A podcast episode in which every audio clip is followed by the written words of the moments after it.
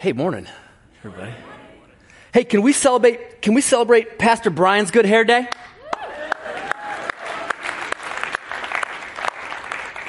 Actually, I think he needs a haircut. A little, uh, get looking a little shrubby on the sides.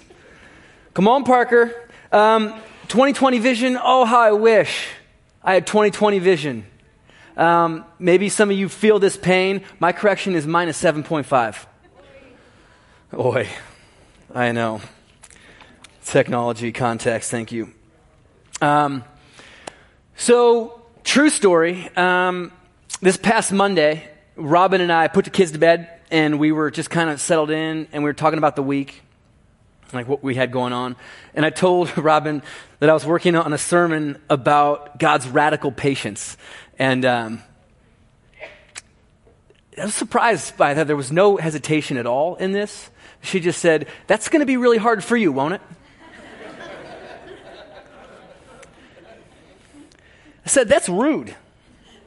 She said, Well, at least try not to spit so much when you talk. Because you spit a lot when you get really excited. I said, You know what? Maybe somebody in the front row is going to get baptized. the more the merrier. Uh, like, like Parker said, this is, uh, this is week three of 2020 Vision. Uh, we're after experiencing life like never before by seeing Jesus like never before. We've been tracking the account of Jesus' life that was written by a man named John. It's called the Gospel of John. And we're really trying to, trying to walk through it and understand it. And uh, this morning, we're kind of at the end of the opening scene, the end of chapter one. Um, the Gospel starts with this beautiful poem that's the prologue. And then there's like scene one of this Jesus story, and it's the initiation of Jesus' campaign on earth, his life and his ministry, and, he, and he's beginning to call followers. And, uh, and we're at the end of that this morning. So let's jump in. I'm reading from John chapter 1, starting at verse 43. And this is right after Jesus had, uh, had called his first couple disciples, and he's got some more to call. So, so he's about that. It says this The next day, Jesus decided to go to Galilee he found Philip and said to him, Follow me. Now, Philip was from Bethsaida, the city of Andrew and Peter. Philip found Nathanael and said to him, We have found him of whom Moses in the law and also the prophets wrote, Jesus of Nazareth, the son of Joseph. Nathanael said to him, I think he, has got to be joking. This is like the joke I would, I would say, like growing up in Ohio, we talked about West Virginia, like, can anything good come out of West Virginia? I got a joke about that I'm not going to say. He says, Can anything good come out of Nazareth? Philip said to him, Come and see. Come and see. Jesus answered him, Actually, I skipped ahead. Come and see. Jesus saw Nathanael coming toward him and said of him, Behold, an Israelite indeed, in whom there is no deceit. And again, I'm kind of like chuckling as I'm reading this because Nathanael's response is hilarious. Uh, he says, How do you know me? Like, if I was coming at Jesus and he says, Behold, a man in whom there's no deceit, I'd be like, Talk about, okay, I'll take it. But Nathanael was like, Yeah, he must know me. Yeah, like that's, that sounds about right. Like, how do you know me? I am a man in whom there is no deceit. Um, it's funny, neither here nor there, but, um, but he said it. And Nathanael says, How do you know me? Jesus answered him, Before Philip called you, when you were under the fig tree, I saw you. And Nathanael answered him, said, Rabbi, you are the Son of God. You are the King of Israel. And Jesus answered him, Because I said to you, I saw you under the fig tree, do you believe? You will see greater things than these. And I love this last part. It's the closing line of the chapter. It's the closing line of this opening scene. It's kind of a, a, a, dramatic mic drop statement. You can kind of picture the opening of a movie and this, this opening montage, the scene of this first bit of action. Uh, and Jesus, he says, you know, when, when his, his, his ministry is initiated, the music starts. And he starts calling disciples to follow him, and the music builds right? And with each disciple that joins the ranks, the music grows and it builds and it peaks when he says, you will see greater things than these. And then I just, I just hear it like this. It's just quiet. And right before the scene ends, Jesus says this last thing. He says, truly, truly, I say to you, you will see heaven opened and the angels of God ascending and descending on the Son of Man. Close scene. Right? And the next scene opens and he's at a wedding in Cana and there's a miracle about to happen. Right? And the action starts and but that's for next week. This week, man, really what we're latching onto is this closing statement. You will see heaven opened and the angels of God ascending and descending on the Son of Man. Jesus is saying to his disciples, hey guys, just so you know, everything changes now. Almost like a matrix, red pill, blue pill deal. Like what you've signed up for, you're never gonna see life, you're never gonna see the world the same again. Everything is going to change. I'm gonna teach you how I see. I'm going to give you the power to see how I see. And he makes a reference. And this is why it's actually really cool. Jesus says, You'll see angels of God ascending and descending on the Son of Man. And what he's doing is he's referencing a story that those disciples would know right away. It's a story from Genesis chapter 28 that involves their, their patriarch, Jacob. Back in Genesis chapter 28, Jacob is sent on a journey. And it's nighttime and he lays down to sleep and he takes a rock and he lays his head on a rock and he's going to sleep and he has this vision. And the vision is of a staircase that connects the earth and heaven. And in this vision, Jacob sees angels ascending and descending. And it's this vision that Jesus references here with his disciples which is really powerful because back in Genesis chapter 28, this vision came along with some promises. This vision came along with a word from the Lord. And it's this that Jesus is really drawing his disciples' attention to. So I actually want to read you what the Lord says to Jacob back in Genesis 28 when Jacob's having this vision of this staircase and angels are ascending and descending. Okay? And actually, just to give you a reason to pay close attention, okay, I'm to read, I'm to read this thing that the Lord says to Jacob. It's full of promises. And when I'm done, I want to see if you can count how many promises are in this section, in this passage. Okay? I don't really have a prize if you get it right. But I know some of you just like getting stuff right. It's going to feel good. So try your best. Here we go. Referring to this staircase that, that Jacob had envisioned, it says this There above it stood the Lord. And the Lord said to Jacob, I am the Lord, the God of your father Abraham and the God of Isaac. I will give you and your descendants the land on which you are lying. Your descendants will be like the dust of the earth, and you will spread out to the west and to the east, to the north and to the south. All the peoples on earth will be blessed through you and your offspring. I am with you and will watch over you wherever you go. And I will bring you back to this land. I will not leave you until I have done what I have promised you. What'd you get? Seven. Seven, six, seven, eight, six, seven, eight. Okay. Seven and eight is what I'm going with. Depends on how you combine promises or not. Okay? But this is a declaration full of promise. Look, the Lord is saying to Jacob in Genesis 28, hey, Jacob, you need to know where your life is going. Like, you need to know where this is all headed. You need a glimpse of the end. Let me talk to you about it. Let me give you an insight into where this is all headed. I'm going to bring you back to this land. I'm not going to leave you. I'm going to, your descendants and this and, and everything. And it gives Jacob a glimpse of the end. Look, this passage that Jesus is referencing is all about giving them a glimpse of where this is all headed. And this is huge that Jesus quotes this story because Jesus knows the life that he's calling these disciples to. He knows that the life he is calling them to is not a life that's characterized by wealth and comfort. He knows that this is a life he's, that he's calling them to that is characterized by sacrifice and by patient endurance. So Jesus says this look, from here on out, you're never going to see the same. you're going to see angels ascending and descending. He says, You are going to see the end. You're going to see where this is, all this is headed. You will receive special insight into what's happening because it's all about seeing. Because it's all about seeing. The life you're called to, the patient endurance that I'm calling you to, is all about seeing. So, our message today, you got one fill in the blank, and it's this radical patience comes from what we're able to see. Radical patience comes from what we're able to see. And I love this because, on one level, it's common sense, but it's also a really, really deep spiritual truth. But it's common sense.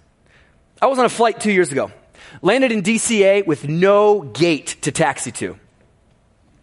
Sat on the tarmac for two hours, two full hours, two long hours. But here's what I remember about sitting on the tarmac for two hours everybody was pretty cool. Look, I was not in a plane full of people who were getting agitated, frustrated, irritated, angry, spitting vitriol at Alaskan Airlines. I'm sure I should say the name of the airline.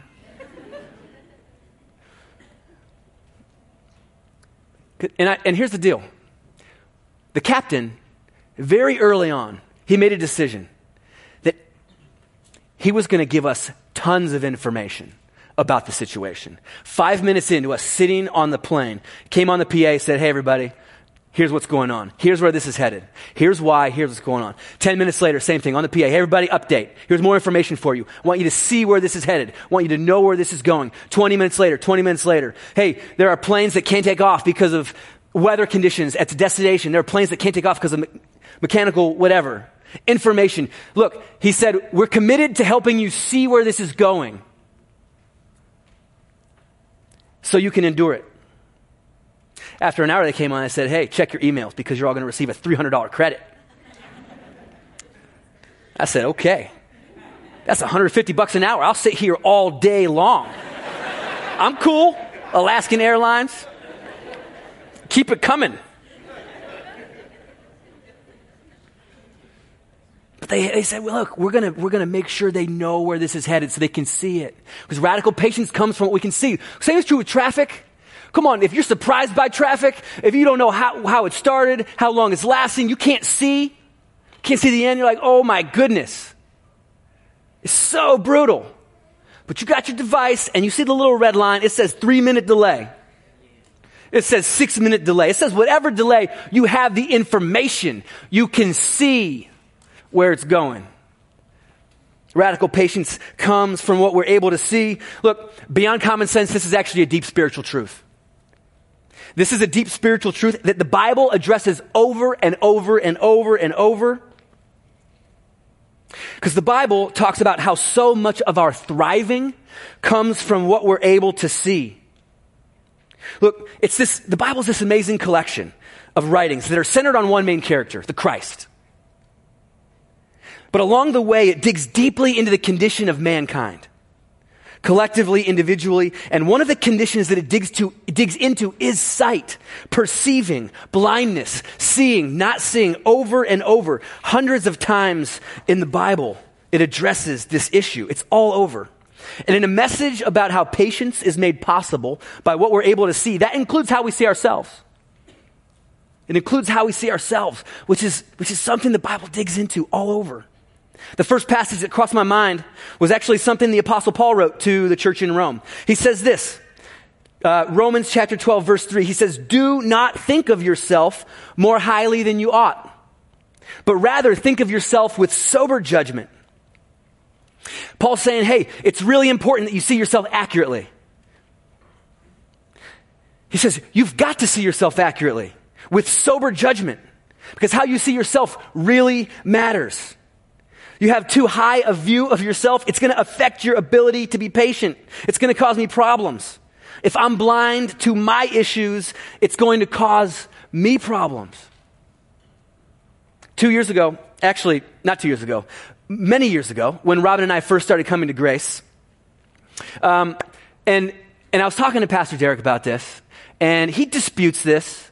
He says, nah, you got it wrong. I say, look, I remember, and I remember for a reason. I'm going to share that with you. But here's the deal. When we first started coming to Grace, there was a stretch of sermons by Pastor Derek where he used the exact same illustration to, to, to make whatever point he was trying to make. Whatever it was, okay? And I told Derek I was going to dog him a little bit, okay, today. He said, go for it. I disagree with you, but go for it. But I remember, here's the deal, okay? And I don't know what Derek, what was going on. Maybe he was going through something. Maybe he wasn't going to get it. What, maybe, maybe he wasn't getting a whole lot of sleep, okay? But here's the deal. It was like three sermons in a row. Same illustration. Every sermon, it was like, the, the, the linchpin of the sermon was his hatred for that moment. And maybe you remember this, okay? His hatred for that moment when you go to load the dishwasher, but it's already full of clean dishes. Okay? Over and over. And then there was a, there was a sermon where Derek started talking about being in the kitchen. I go, here we go again. It's the loaded dishwasher story, everybody. Derek's going to make a point about the loaded dishwasher. Here's why I remember. Because at the time, Robin and I were living in a very small apartment and we had no dishwasher. So I'm sitting there, I'm like, Derek, you need to stop complaining about a loaded dishwasher. Because you know what having a loaded dishwasher means? It means you have a dishwasher.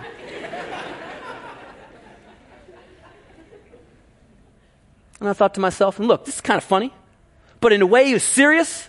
I'm like, if I had a dishwasher, there's no way I'd be complaining about it being loaded. Here's the funny part.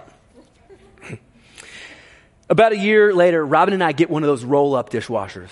You, know, you stick it in the corner of the kitchen, right? You roll it up, plug it in, hook it up to the faucet, you know, tubes down, whatever. It empties, it does its deal, then you roll it back, okay?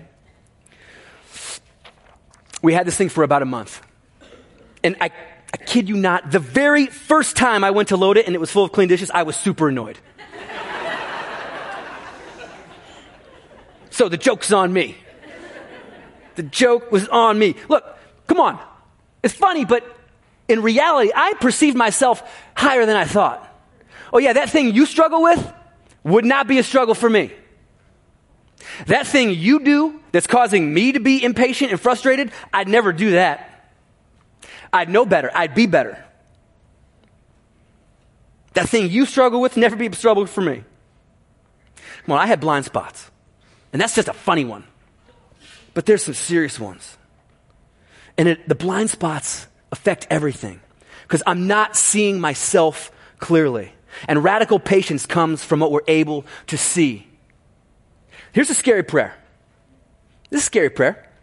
And uh, maybe just the first challenge of the message. And it's this Pray this prayer Lord, I have blind spots. Where are they? Lord, I have blind spots. Will you show me? Lord, I know I've got blind spots.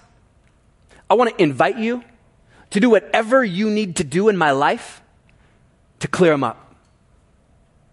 Because I'm believing that the more clearly I see myself, the more accurate view I have of myself, the less highly I think of myself, it's going to translate into the way I see others. It's going to translate into the way that I deal with others. It's going to translate into my ability to be patient. Because radical patience is made possible by what we're able to see. And it starts with how we see ourselves. But not to miss this. This is important. Before we get the sense that this is all about being patient with other people, I want to be real about the fact that some of us here this morning most need an encouragement to be patient with ourselves. Because for some of us, our greatest struggle is not an impatient condemnation of others, but it's self condemnation. Some of us here are struggling with that. And I'll never forget the moment, and I was really struggling with this, struggling with self condemnation, struggling with being impatient with myself, seeing myself super negatively. I'll never forget the moment that I realized Jesus was able to see a version of me that I couldn't even see yet. Sophomore year of college, I was on the floor of our bathroom, sick as a dog because of a long night of partying, and I felt gross. Beyond that, I felt embarrassed. It's not a good look.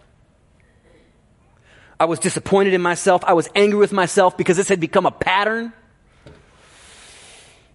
despite the running dialogue I'd been having with myself about who I was, why I was alive, who God made me to be. I'll never forget the moment I was on the floor of that bathroom, laid low, physically, emotionally, spiritually. And I heard a small voice. It's a small voice. It's a little more than a small voice. Go ahead, man. so good. It was a merciful, gracious, gracious voice of Jesus saying, Matt, clears the bell, Matt, stop. Stop acting like this changes anything between us. Stop acting like this changes anything about the plans I have for you. This moment has no bearing on your future. When I saw a me that was like broken and worthless, he saw a me that was invaluable and useful. Jesus saw a version of me that I couldn't even see, and it helped me be patient with myself while God did his thing in my life, while he continues to pace out the transformation he has in mind for me. And I cling to that moment because it's just as true today as it was back then. He sees a version of me that I can't even see yet. And it's good. Can I encourage you this morning, if, if, if, if, if you're here and that's you, Jesus sees a version of you that you can't even see, and you need to know it. Radical patience is made possible by what we're able to see. Jesus is radically patient because of what he is able to see.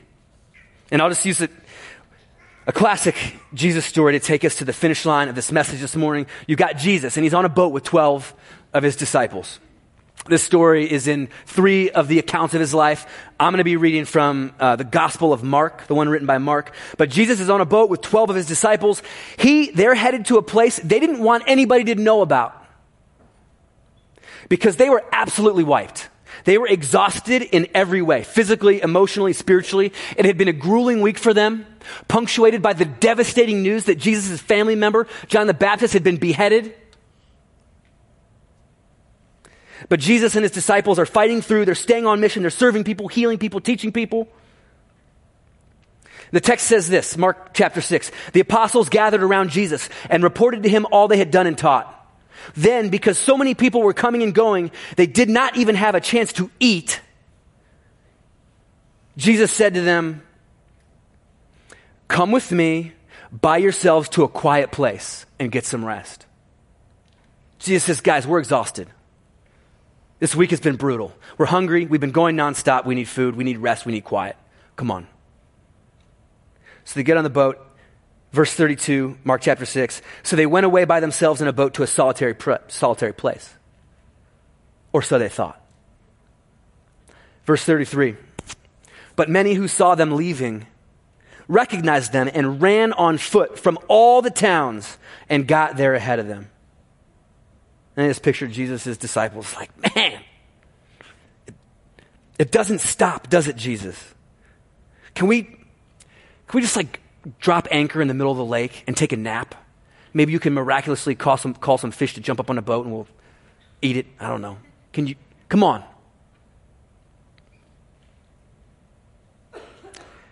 Verse 34 says this, though. When Jesus landed and saw a large crowd, he had compassion on them because he saw them as sheep without a shepherd. So he began teaching them many things. And I know this is all me, kind of imposing a humanity upon Jesus, my twisted perspective, my impatience, my view of people, but I often think like, okay, let's, see, let's say Jesus didn't have his view of humanity that he did. How does this change the story? If he saw them as work, if he saw that crowd as work, man, he would have been so irritated. More work. If he saw them as a lost cause, he probably would have felt nothing. If he saw them as an obstacle to his meal or his peace or his quiet, an obstacle to his me time, he would have had no patience. And even bigger, I wonder this. And again, I know this is all me, but like, Sometimes does Jesus just see humanity as an obstacle to his mission. Like, Jesus, I just, I'm like, man, my vision for the world would be so much easier to accomplish if it weren't for these needy, messed up people. Does Jesus ever see people like that? I remember um, teaching in DCPS. Before I came on staff here at Grace, I was teaching middle school language arts in, uh, in DC. And um, to be honest, that was the category I, I fell into a lot. I struggle with patience with my students. It's chaos. It's tough. It's difficult. And oftentimes I'm like, man, these, these students are just making it harder for me to accomplish my mission. But I remember starting to pray this, and, um, and I asked my, my group at the time to pray this with me. And it was my constant prayer for a season God, help me see these kids differently. Because so often in the moment and the heat of their misbehavior, all I could see was a group of kids making my life difficult. And so often I found myself with such little patience for them. So I started praying this prayer, and I've been praying this prayer for a little while, and I'll never forget what happened. I had a student named Tiara. She was a smart kid, really sharp, super capable, fun, lots of personality. But she'd been showing up to class all week, totally unprepared, totally disengaged kind of a total nuisance. She'd come in, she thought class was just her party. You know, and I'm like the tough guy teacher. I'm like, oh, no, you don't. Not in my classroom. Monday, Tuesday, Wednesday, show up, unprepared, disruptive, making life difficult. Thursday morning, she comes again. This time, she's really late. And actually, I was crushed because the class was like working quietly, like we were on mission, we were on point. And Tiara comes to the door and she's unprepared again. And she's really late. And I didn't have any patience for it. And I said, Tiara, we're in here working. And you're late, you're unprepared. You just need to go to the office. Five minutes later, Tiara's back at the door, this time with the assistant principal, who calls me out into the hallway and informs me that Tiara and her mother had been sleeping on the street for the last three nights.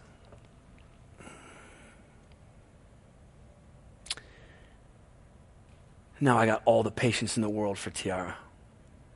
Now I got all the patience in the world. Radical patience is made possible by what we can see to the Mark story, Jesus was exhausted, he was hungry, he was heartbroken. All he wanted was a meal and some rest. But he felt compassion because of what he saw. He had patience with the people because of what he saw. He saw sheep without a shepherd. He saw folks who were lost and vulnerable, underprovided for. He says they need direction, they need provision, they need protection. So he began teaching them many things. Jesus is so good and he sees so clearly. Here's our challenge, and we'll close with this. The challenge is not to be more patient. In fact, we want to stop trying to just be more patient. The challenge is to start asking what needs to change about how I see? What needs to change about how I see myself? What needs to change about how I see people I'm interacting with? One more time, the prayer that you might start praying this week is this Jesus, I have blind spots. You are invited to do whatever you need to do to get rid of them. Jesus, give me a vision for where all this is going. How does it end? Many of us can start there. Many of us can also, and this is just really practical, and Parker's been talking about it all morning, but joining a group is a really big deal. And a group is a huge asset when it comes to seeing clearly. Some of the absolute best people in my life are the people I've been in groups with who will ask me hard questions and get a sense for my blind spots. Can link arms in that process. So those are the challenges. Those are the challenges, and, and with that, let me just close with a prayer and ask God to do what only He can do in transforming us. Will you pray with me? Jesus, you're so good, and we just give you glory for that. God, you saw clearly, you saw perfectly, you saw rightly. Lord, at no point, at no point in your time on earth was your view clouded or muddied or dustied up by selfishness, by blind spots. You had none. So we give you glory for that, Lord. Your promise was that you give us the power to see how you do, that we're invited to receive your spirit that can transform our minds and transform the way that we see. Lord, we thank you for that.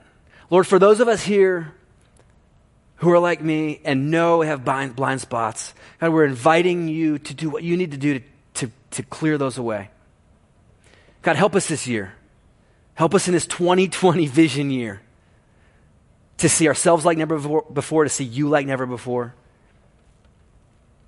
that we might experience life like never before. Amen.